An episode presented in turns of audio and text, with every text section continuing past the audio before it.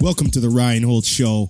On this show, you can expect the latest, the greatest, and the best curated content on business, marketing, automotive, and lifestyle. Sit back, put in your earplugs, and let's enjoy the ride.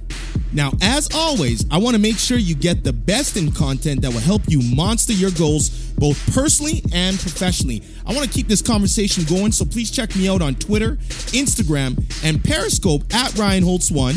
And then go over to facebook.com forward slash Ryan Holtz Marketing, and we can chat there too. I also want you to visit www.ryanholtz.ca as this will be where I put my almighty beloved show notes. Ladies and gentlemen, boys and girls, I am proud to bring you the Ryan Holtz Show. Let the beat drop and enjoy.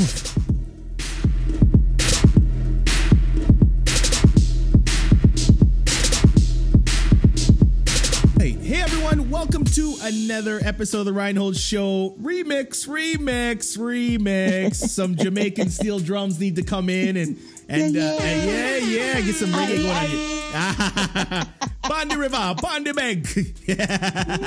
Anyways, um, I have a really lovely guest here. But before I get into her introduction, again, everyone, thank you so much for all the reviews and all the love and the messages and the downloads on iTunes and SoundCloud and uh, the website and everything. Curiosity is our mandate on the podcast. It has been a really fun ride. Uh, we're already into the 30s for the episode, so it's been a really fun passion project. Um, but it's also, I mean, some of the people we've talked to have just been phenomenal. Uh, we have another phenomenal guest on deck. Her name is Alison Clarke. She's got the West Indie bloodline flowing through from Brownstown up to St. Anne's and down to Montego Bay and through St. James Parish. I mean, she is amazing. But she is a award-winning author. Uh, she won an award for her first book called The Sisterhood About Opie, daughter of a sorceress, and Ari, her best friend, who was a dragon in their journey to save the universe.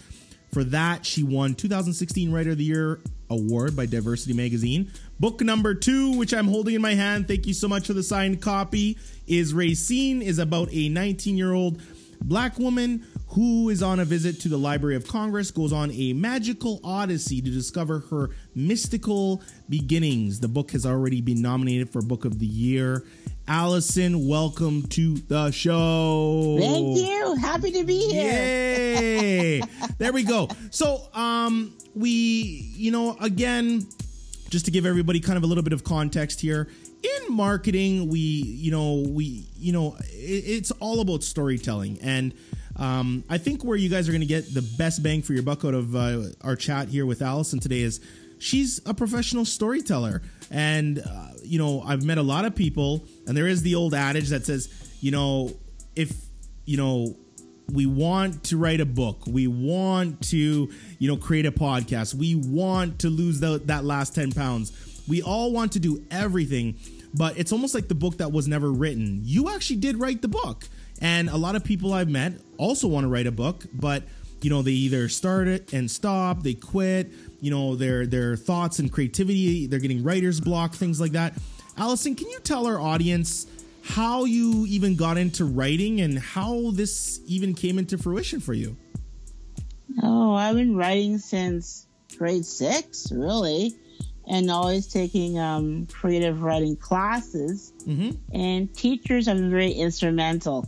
So I, I just met up again, reunited with my grade nine language arts teacher, Mrs. Knoll. Wow. And she just retired. So a good thing I met her before she retired. And hard to get track of her otherwise.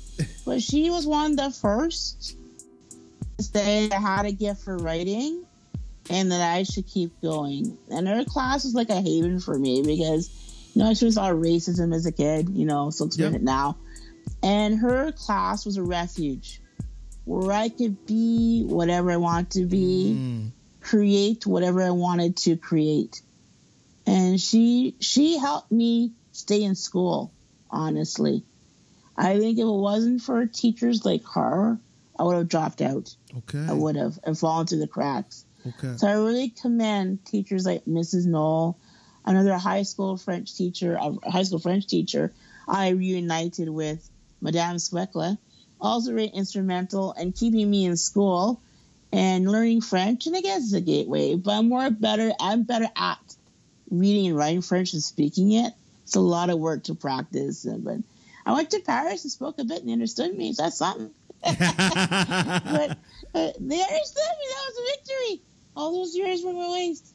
Anyway, but teachers were very instrumental for me. Mm. And then going through high school, um, I was part of the newspaper club, and a teacher was at the helm of that. Again, very instrumental for me, encouraging me to continue. And I published high school papers and that, and I went into university and then continued on. I was published in the Gateway, mm. the University of Alberta newspaper. Mm. Um, I did more of my own thing. I was in English for a while and switched to sociology. That's a whole back other backstory. but the main thing is I finished, and now I'm just finished also now with a master's in English. Okay. Focusing on children's literature. That's quite a victory for me. I'm the first my family to finish the master's degree. It's quite a victory. Good for I you. think about my great grandmother on my dad's side. My dad is from Barbados, and she worked on a sugarcane plantation, mm, mm. and it, and the progression from that to me. And I have cousins who are nurses as well. One's trained to be a doctor. Mm. So I, I see that progression for us. I think if my great grandmother was still alive, you know, seeing us, I know she's she's very happy, and where she is right now, she's very happy. I know, and I know her spirit is watching over us. But to see that progression for us, um, but writing has always been a gateway in school too. A lot of us are going to grad or undergrad programs to get connections in terms of publishing, and that's what happening for me. Mm. Um, with the with the grad program I was in, mm-hmm. um, Hollins, Hollins University through Virginia in the States. Mm. And it's a combination. You go on campus for some of your courses in the summer, and the rest you can do either online and or through independent studies.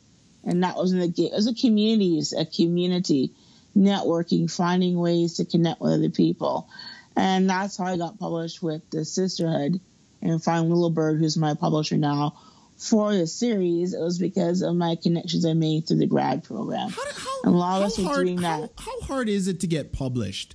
I mean, it's it, hard now. It's hard it's a lot now. Harder. It's a lot harder. So what, what did you? Harder. So what did you feel like when you got published? I mean, my God, you must have been jumping through the roof. That's a huge accomplishment. Yeah, it's a, it's a victory because um, the sisterhood.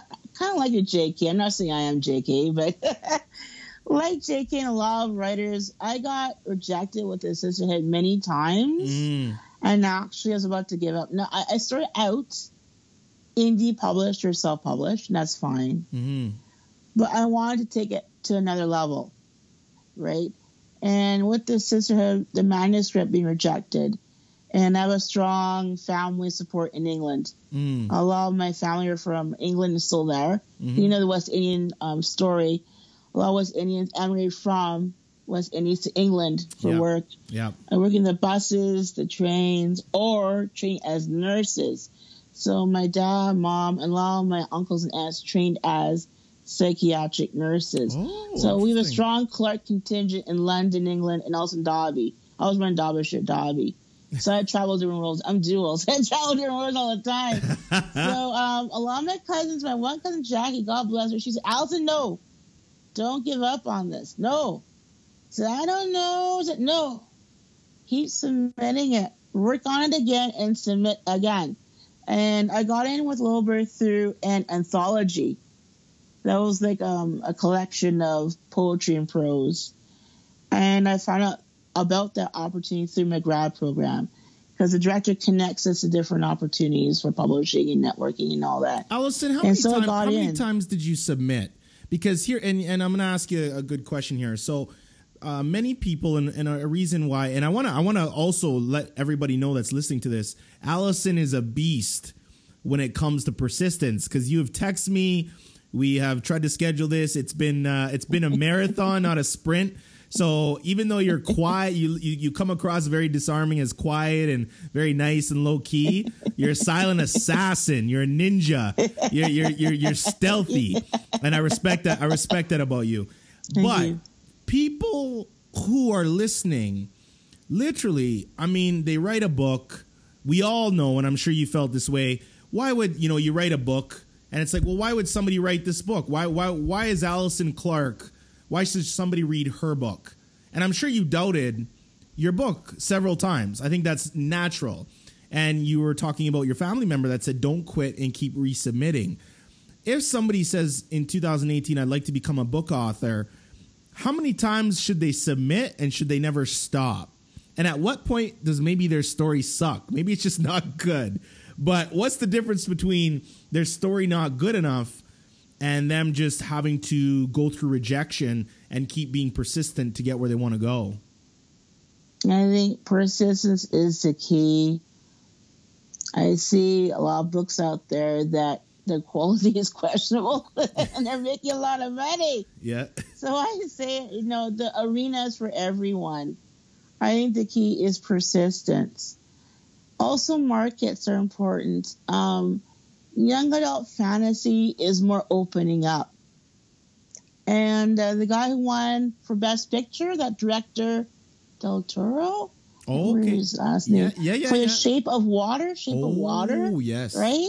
Yes. And he was talking about fantasy and how it was uh, almost like a floodgate. It's a way to get in to tell your story. Mm. Um, I also started out as a children's picture book author, Okay. and I indie published those two. I tried to get mainstream published with kids' picture books. It's even harder as a field than I would say fantasy. And I talked to a lot of authors who have done written Hmm. kids' picture books, and it's a very hard field to get into.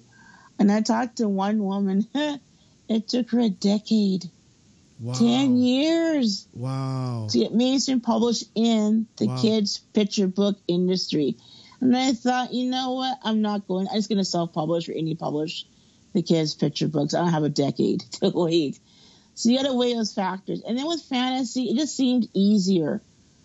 I think because, I mean, the popularity, a lot of adults read young adult fantasy. So, like Hunger Games Mm. is considered young adult, but it's also considered crossover okay. which means you all huge adult audience reading it too.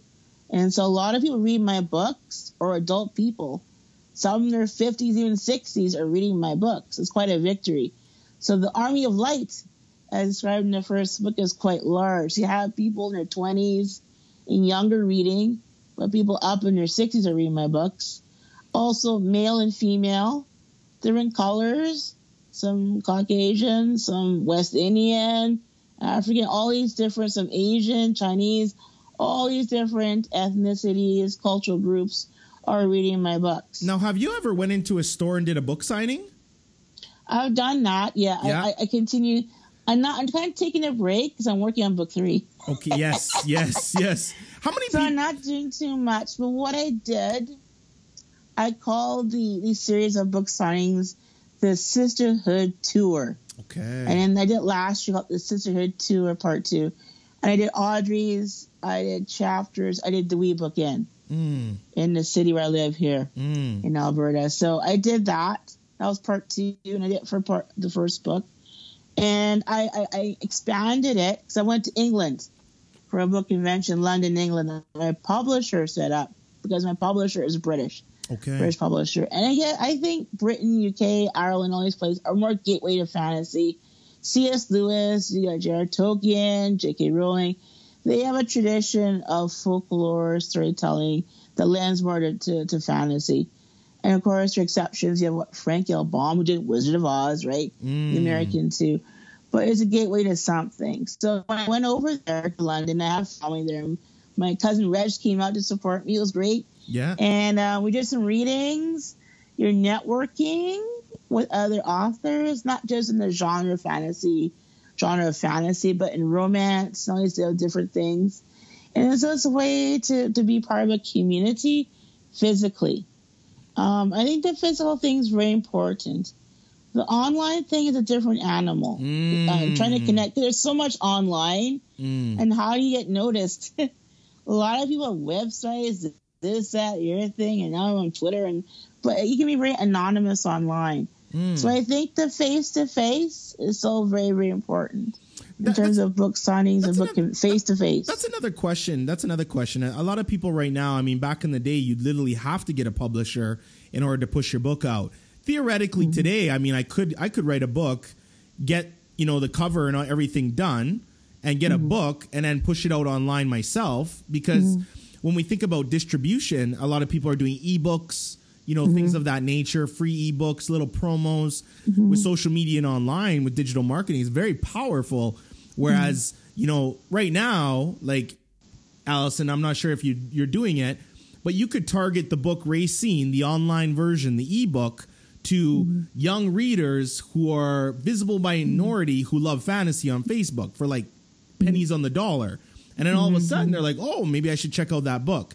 So mm-hmm you're going a very tactful way, a different tactful way in, in terms of, you know, mm-hmm. grassroots where you're you're you're putting boots to pavement, you know, mm-hmm. holding babies and shaking hands, so to speak. So do you do you, do you feel that the online shift and it's you know not just a change, but the internet is in our life in a big way. Me and you are having mm-hmm. this in- interview right now in two different provinces mm-hmm. via via mm-hmm. the internet, right? Mm-hmm. So do you feel that the online has hit the traditional publishing quite a bit as mm-hmm. an author. What's your take on that? How does that affect you?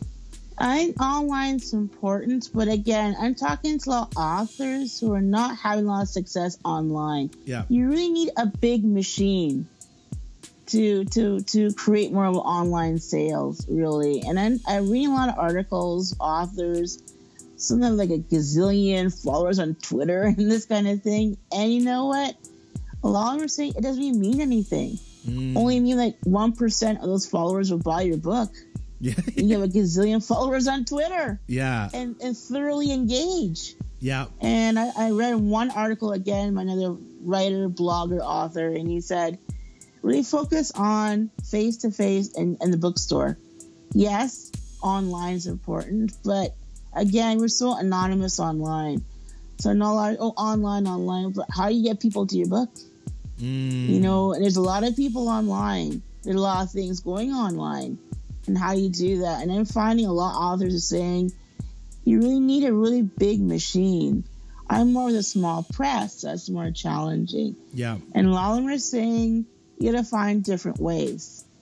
Because it's like one big highway online. Mm. And how to get people to your book. There's so much out there online. Yeah. So I do what I can online. I'm on Twitter a lot. I'm, I think I'm over 7,000 followers. Yeah. My goal is 10,000. I'm going to do it. Absolutely. Good for you. Yeah. Are you, yeah. Are you on, are you on, are you on, are you on Instagram at all?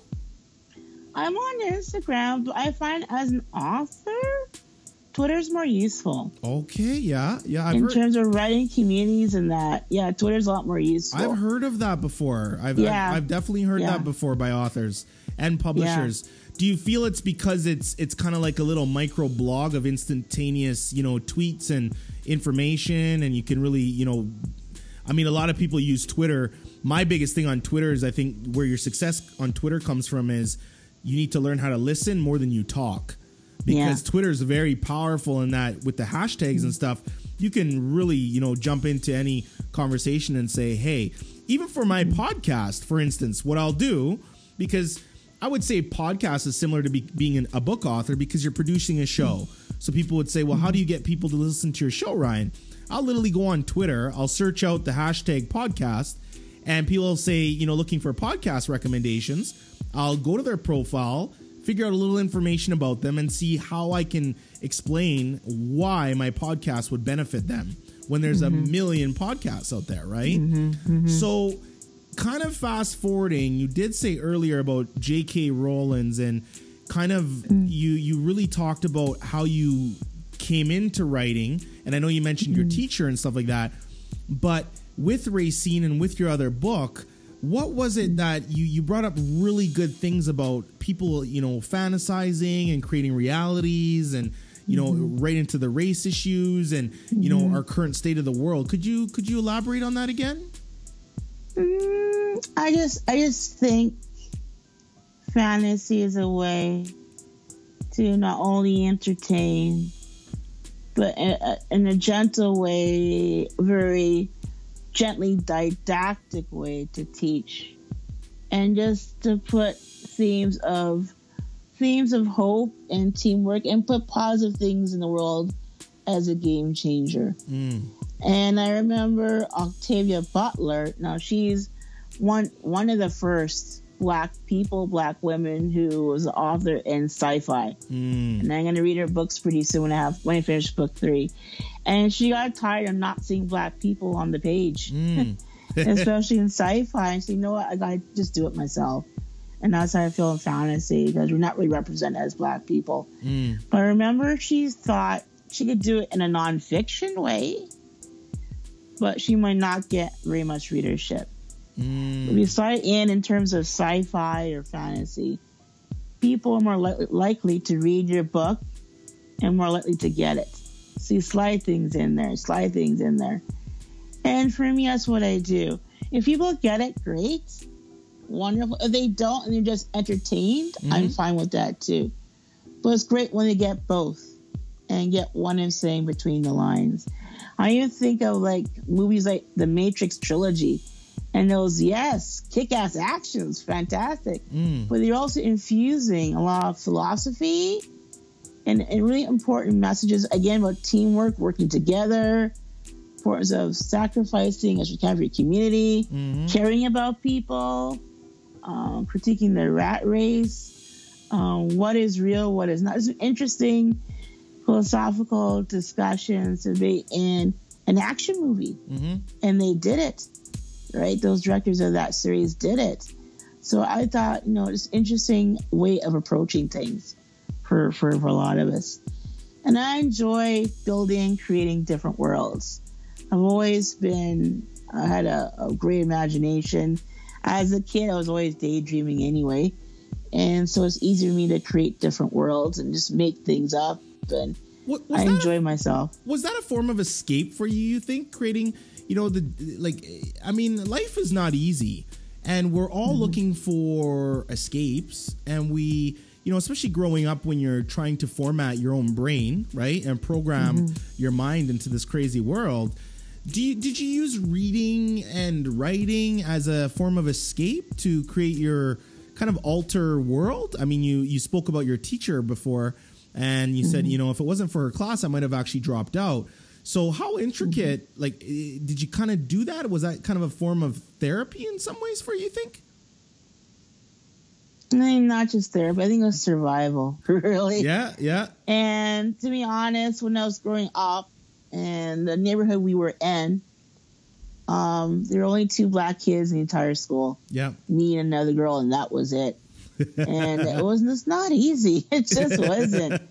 So I think survival, the imagination was survival, and books were survival for me, reading, escaping. That's why I like reading The Wizard of Oz and To the Center of the Earth, you know, it's Mhm, wow mhm, mhm. you know, these different worlds and these different technologies, and this is really neat for me.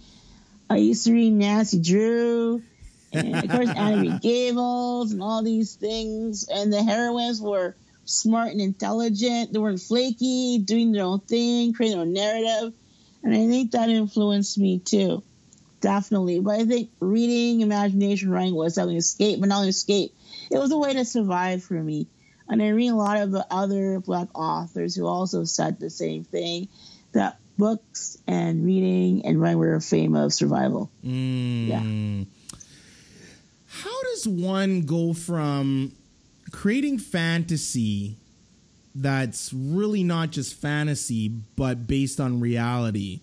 Because I mean, you keep bringing up that point of if somebody reads a, my book and they get entertainment value out of it, that's great. But if they get both, that's even better. So for you, how does I mean you brought up really cool uh, examples of you know people who basically um, wrote fantasy and created movies and and realities from the fantasy. What is the difference between reality and fantasy? Because I always say if you can think it, there's something that actually provoked that thought in your brain. Mm-hmm. Maybe it was mm-hmm. uh, an experience in your life. Maybe it was something that you've seen on a, a, a vacation. Maybe it's something that you mm-hmm. wrote. But you are you are a capsule of your life, of your day to day life. I'm looking at your life, which is embodied by many different things. So, for you, when you're sitting down, you're talking about book three. Again, try to put yourself in somebody who's listening to the show right now that's mm-hmm. maybe thinking about how to become an author. Mm-hmm. What what's your process? So you got book three and you have the idea. Are you writing it down on paper? I can see you have a ton of books in the background. You're a crazy reader. Are you what what is what is Alison Clarke's creative recipe? What what works for you? Is it are you taking walks along the beach? Are you you know closing your doors to the world and turning off your phone to get in the zone of writing? Or do you prefer to write on paper or computer? Is there a certain ritual that you have when you write? Like bring us into your world because I think some people could benefit to maybe use some of those tactics for their own uh, for their own creative purpose. I think walking is important, just being outdoors. Mm. Putting the sun on my skin, the fresh air, it just takes me out into a zone just to, to, to free my brain Mm-hmm. and just to get a different environment. So that's important. In terms of writing, I write on my phone, I write on paper, I write on laptop. I think primarily, uh, the laptop. But you know what? I write a lot on paper. I really do. But also run the. I do all these different mediums, really. Mm-hmm. But in the end, I copy it out and type on a laptop. But I have my phone on me a lot, and then I just write notes down on the phone. But I also have a little notepad, and I write on that too. Mm. so whatever whatever is easiest for me at the moment, that's what I do.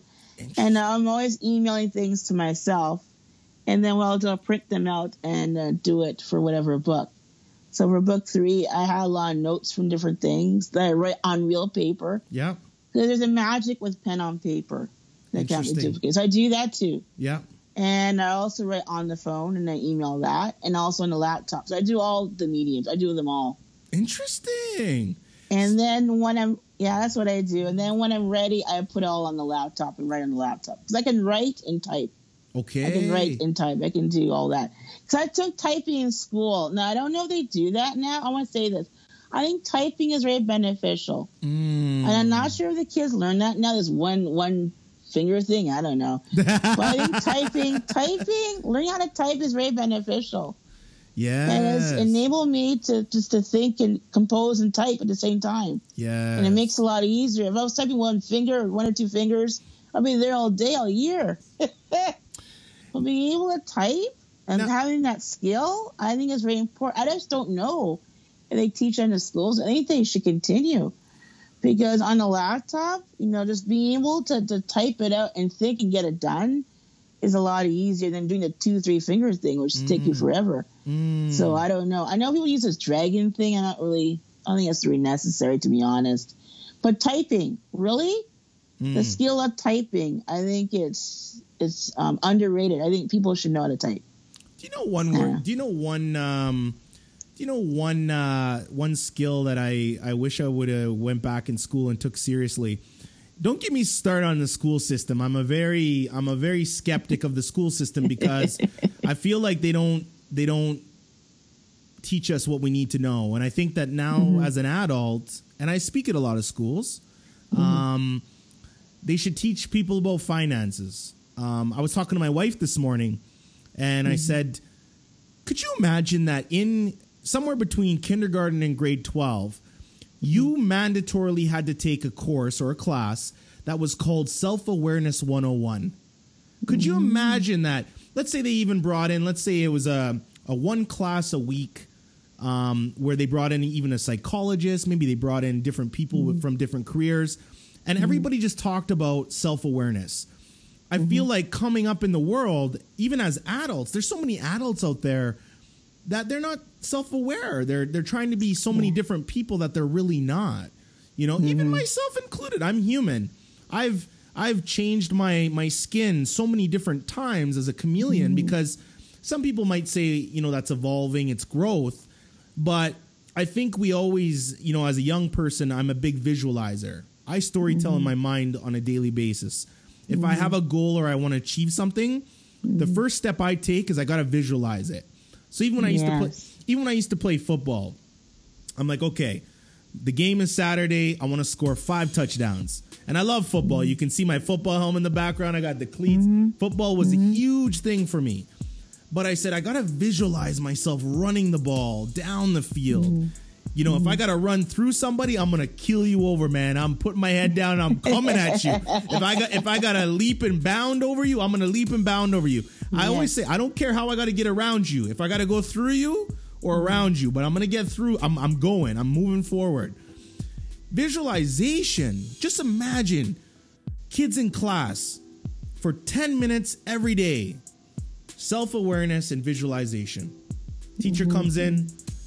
Good morning, Alison. Today, we're starting off our class by visualization and self awareness because I mm-hmm. feel like those are the cornerstones of who we are, you know? Mm-hmm. So it's fascinating to me because you're a book author and you're telling a story and it's fantasy, but it's fantasy that's probably derived from a lot of reality.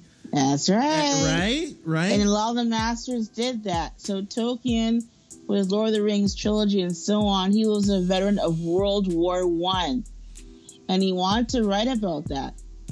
But instead of doing the nonfiction route, he chose fantasy. You can Google that's true. Mm. So a lot of the horrors in this um, Lord of the Rings trilogy of war comes from World War One. Mm. So you want to talk about something reality based, an actual real real event, and put it in the world of fantasy. And yeah, they all did it. J.K. Rowling's doing it. Um, Tolkien did it. A lot of the authors do it. In uh, the world of sci-fi, Octavia Butler did the same thing because she's talking about issues of slavery, racism in her, her books. Mm.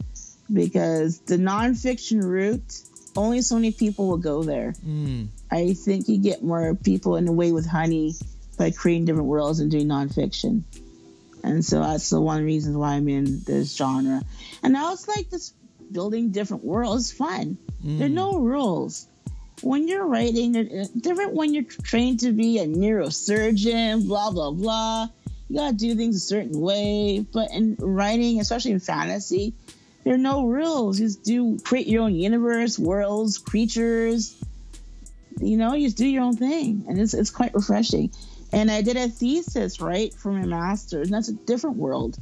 And I did a creative writing thesis, which I'm hoping to publish on Phillis Wheatley. She was the first Black American to publish a book of poetry, and she was a slave. She published in 1773.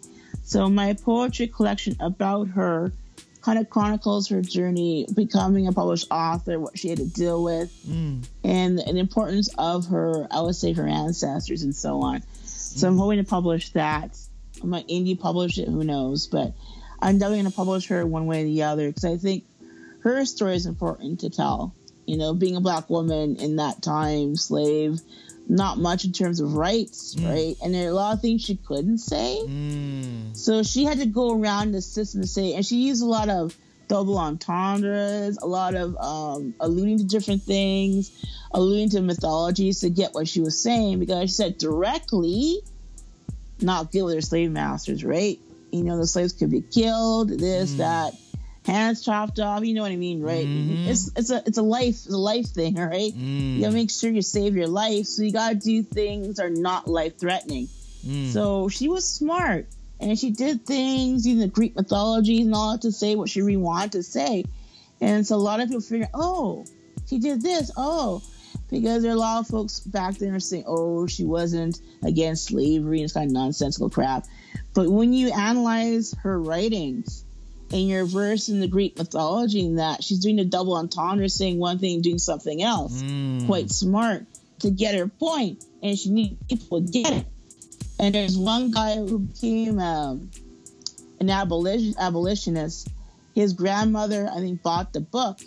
And I I know her book or collection of poetry inspired him to be an abolitionist fighting against slavery. So her Mm. words had power, and people got it.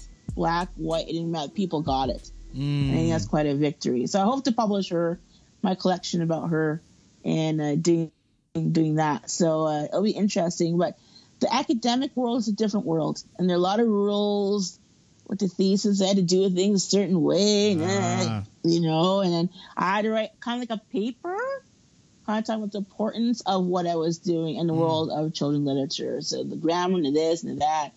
And you know, yes, grammar is important in writing, but as you know, you can break the rules all the time, right? I'm you can have terrible. fragmented. Terrible can- at grammar. have- I'm But you horrible. can like you, you can have fragmented sentences as a stylistic thing, right? You can do it that way. Or- you can or- break the rules. you know you what? I break the rules. You, you know what? Next time I next time I write eh, write something and somebody says Ryan, your grammar's awful, I'm gonna say Alison said it's a stylistic tactic. I did it on purpose to create theatrical effect. you can though. But but here, but but let me tell you this. Let me tell you this. It's so funny. If you asked years ago, you know, I I I I did like language arts. I've always liked. I used to get in trouble in school a lot for talking in class. I'm sure you probably know why, right? I always talking. Ryan's always talking in class, and I was always that student that's like, if somebody said, Ryan, you know, I, I need you to do the paper like this.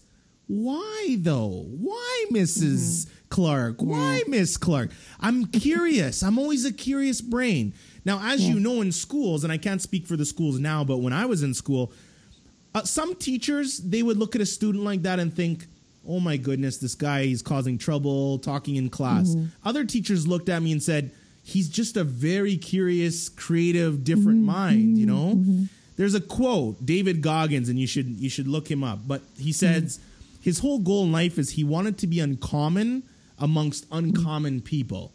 So he's there's only something like 50, 30 some black Navy SEALs in the U.S. Uh, military in the world ever. And he was Oh. like number 37, or it could be 57. I could be paraphrasing, but basically there's a handful of people. And David Goggins basically said, when I became a Navy SEAL, I didn't want to be known just as a Navy SEAL. I wanted to be uncommon, even amongst uncommon people. And I think that oh, that's Wow. something, it's like you being an author. Just because you're an mm. author and people refer to you as an author, that's a label. It doesn't necessarily mm. mean that you have to subscribe to that label because you're more than mm. just an author. The author the author is just the conduit of what you're mm-hmm. doing, right? It's like mm-hmm. me if somebody says, "Ryan, what do you do?" I'm an entrepreneur if you want to label me.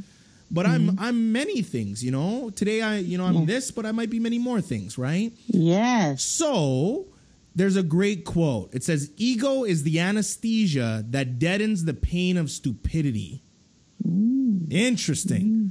It's a powerful, it's a powerful statement. Mm. Ego is the anesthesia that deadens the pain of stupidity.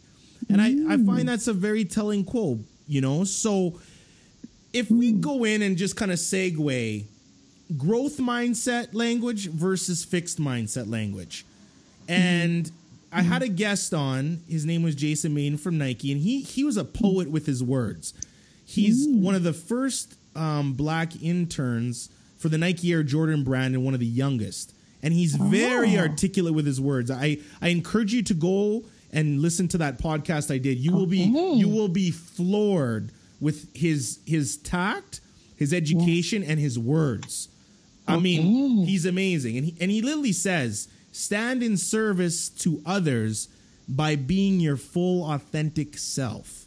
Yes. Right? Mm. Because you said it. You said it best earlier. You said, you know, I. I, I can't always do it the way they want to do it. I love writing because it's so free. I, there's no mm-hmm. rules. I can do it in a way mm-hmm. that's me, and it's really mm-hmm. captivating different aspects of you. So, you know, in the black community in the United States, it's fixed mindset.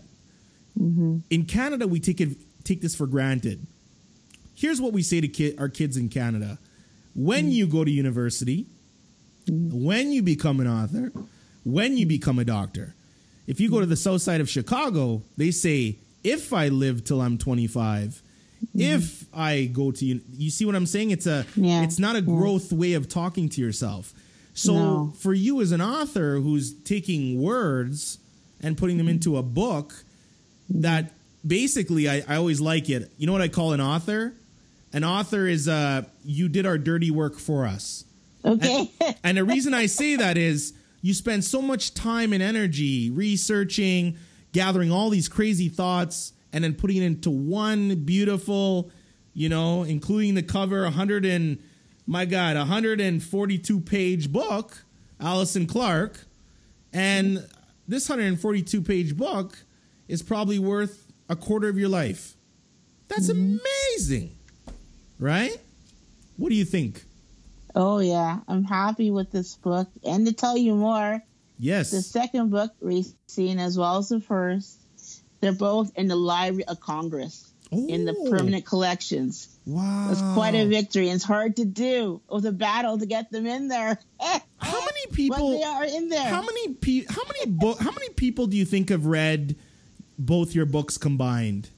And I know it's I tough know- to know because I I, mean, I don't know, but I'm getting a lot of really positive feedback, and a lot of people are buying my books who don't know me, which is another victory. So I have them at chapters here in town, uh, on White, uh, chapters South Point. I have it at Audrey's as well, and a gallery, a Lotus Art Gallery, and they're doing they're doing well, and you know it's just nice to see. What I'm really really happy about, but I kind of knew because I've always had a good gut instinct about my writing and my narrative, what I'm doing.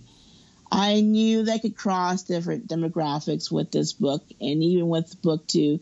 So I do talk about the experience of black people, experience of racism, and then framing it in this fantastical, magical world. Mm, So real world problems, right? And then building a fantastical world. mm, And I knew that I could go in this direction, and people are getting it from different demographics and cultures. So again, you know, white, Caucasian people reading this book, you know, black people reading this book, Chinese people reading this book, you know, Filipino. It, it crosses all these different demographics, and I knew I could do that. mm, So I made it universal as well, that Mm. it welcomes everyone because I'm talking about issues that are not just about you know race or ethnicity, but other issues like family. What is family? What is home?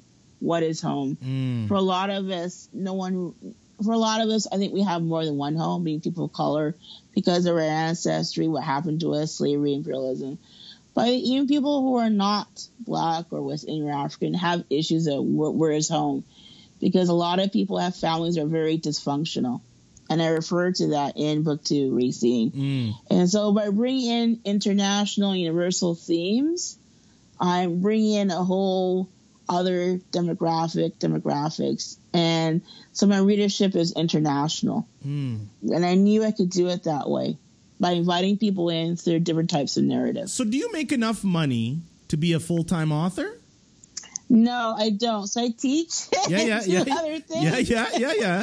But this is what people. I mean, we got to ask the question, right? Because I know, and it's it's, it's fair. because people want to know. They're like, "Yo, can I make a living being an author?" And I mean, yes, Not really. You can get grants. You can get grants, but they're hard to get. I'm being honest. yeah, And a lot of people I know who don't get these grants. yeah, And even if you get grants, how much money are you really making, to be honest, really, right? yeah, yeah. But grants will be the only way to kind of make a living, but you only get so much, right, in the grant. Yeah. I think a lot of us teach. Um, What do you teach? there's- Hmm? What do you teach? I do different worlds. So I teach creative writing. I'm on a break right now with book three. Sure, sure, yeah. So I've done it through what Canadian Authors Association, uh, Alberta Health Services, Oh. Oh. and I'm now just doing it more on my own. And we'll Can I- see what else happens. Can I ask why why Alberta Health Services? How why why would I don't they? know, just how it worked out. I, I, I stepped away because it was time to move on. Yeah. But my clients were people with mental health issues. Okay. And writing was a way, Okay. kind of like an art therapy. Yeah, Yeah. yeah, yeah. Yeah, yeah, yeah, yeah, yeah. So that was quite exciting. Okay. So, but I stepped away from that and did the Canadian Author Association, did that. And now I'm just kind of taking a break and, and doing Sure. other things.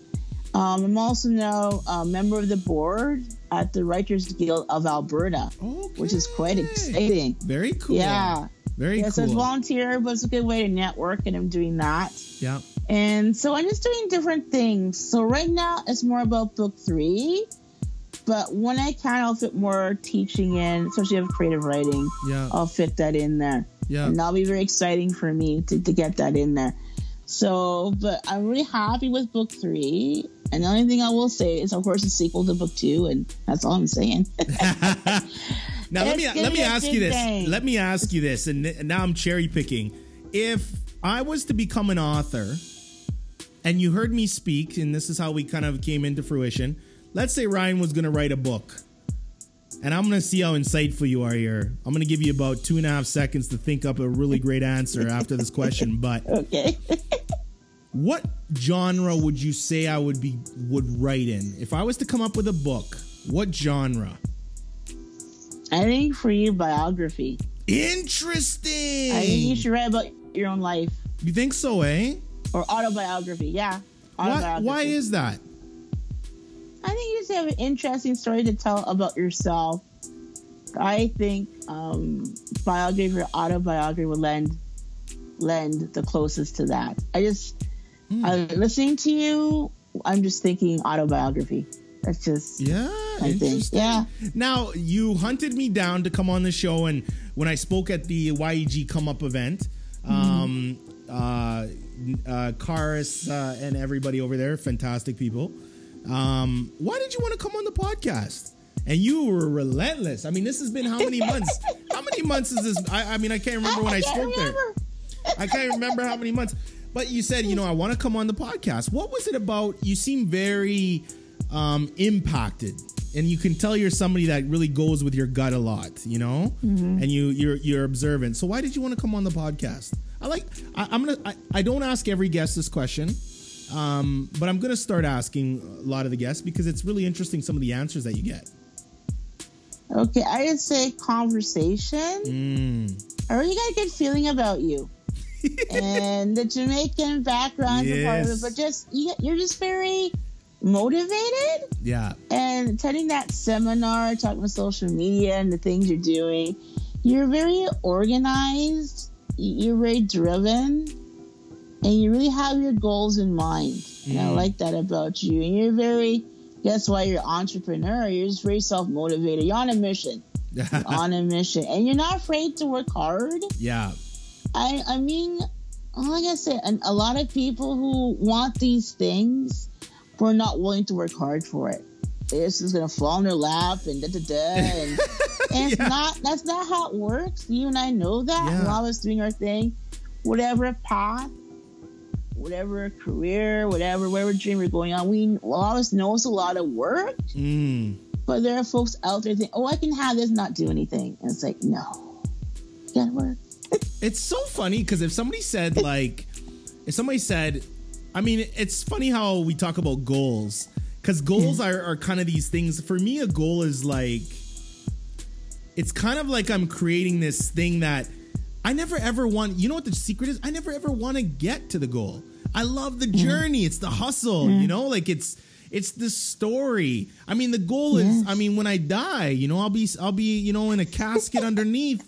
Praise God, but you know, it's like it ain't never gonna be over. Like when I mm-hmm. hear people say I'm looking forward to retirement, what? What the hell do you want to retire and sit on your ass and do nothing? I'm never gonna retire. So it's funny because you know my wife and I, as a family and as a whole, and she's an entrepreneur too, mm-hmm. is we enjoy our life every day. Mm-hmm. and we don't wait till we're 50 to take a trip or 65 to take that trip. Lord have mercy, we're not guaranteed tomorrow. I so know. I'm not saying be mm-hmm. reckless with your life today. We're not reckless people at all, but seize the day. Yeah, And I think- I agree. It's funny because when we talk about it, it, what's really cool, and I mean, go and listen to the podcast, Alison. But mm-hmm. it, when you hear some of the guests talk that I brought bring on, you all share very similar characteristics, even though you come from completely different backgrounds. And mm-hmm. everybody who comes on talks about the work it takes, talks about the commitment mm-hmm. it takes. When you talk to them about retirement, they start laughing because they they say it's not about saving up enough money so I can do nothing. I'm not worried about mm. that. It's that I mm-hmm. want I love what I do every damn day. Why would I want to ever get rid of that? It's a beautiful That's thing. right. Right? That's right. And it's so funny because as an author, your story isn't over till it's over. No, no, And is it ever really over? no. It's not. It's not. No, it's definitely not. So don't don't worry about the video right now, Alison. We're gonna Okay. just keep talking. Don't mess around with that.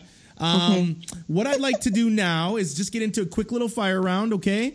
So Okay. uh, I'm gonna ask you a quick, a couple quick questions, and you're simply going to uh, answer them. Are you ready for that? Yes, I'm ready. Just give me one sec. Um, okay. On a scale of one to ten, how weird are you? One. I think I think I think that's BS. uh, if you could send a message to yourself ten years ago, what would you tell the younger Alison? Oh, that's a good one. I would tell her to do what you want to do. Go with your gut instinct. Stop listening to other people. You know what's best for you. Okay, where do you get your best ideas? I don't know. Life. Uh, what's for dinner tonight? Can you cook a mean jerk chicken, an ackee and saltfish, some callaloo? Oh, well, I did a curry goat the other way. The other day. It was fabulous. My curry God. goat. Yay. So you know what I'm gonna do now? Now, now uh, you're on my IOU list. So now I'm gonna be like, Alison owes me a couple sessions of creative writing and some crazy curry chicken, some crazy Yay. Caribbean food. I like it. Oh, I can do it. Uh, I, can do, I did. I did curry goat the other day. I did some plantain. It was very exciting. And it's fabulous and tasted fabulous. Good for you. Are, are you are you a hunter or gatherer? I think a hunter. Okay, you're a new addition to a crayon box. What color would you be? Maybe, I don't know. Uh, a new shade of yellow? Golden yellow? Who would- peachy yellow? Who would win the fight between uh, Superman and Batman? I think Batman. Okay. How do you define success? Mm, I define success. By not picking up that Not phone. giving up. Not giving up. not giving up. Okay. One piece of advice you would give someone who is scared shitless. Don't listen to your fear. Okay. Alison, I want you to tell people how they can reach out to you, where they can go and get your book, and talk about if you're offering creative writing lessons or how can people reach out to you and, and chat with you.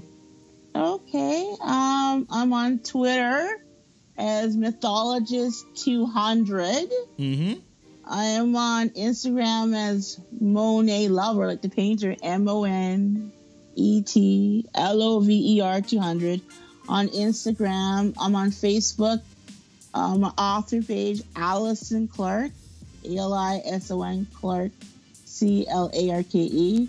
My books are at Audrey's downtown, 107th Street in Jasper Okay. chapters on White, so it's 82 Avenue and 105 Street. Okay. And um, yeah, right now, yeah, just check those things out to find out what's going on, what I'm doing. And I'll be doing more once book three is finished. I'm on book three right now. It should be done by the end of August. And I'm very excited. It's um, the first cycle. So it will be a trilogy. And then if I want to continue on this Odyssey, there'll be three more books. so we'll see what happens. And say more, I'm doing another type of storytelling, more visual.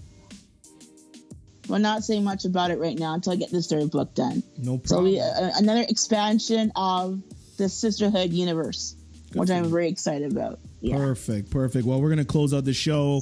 Uh, I want to thank, on behalf of Team Holtz and the Ryan Holtz Show podcast, I want to thank Alison for coming on the show. Everyone, everyone, everyone, I cannot tell you how important it is. Please, if you like the podcast, to drop a review on iTunes or Google Play.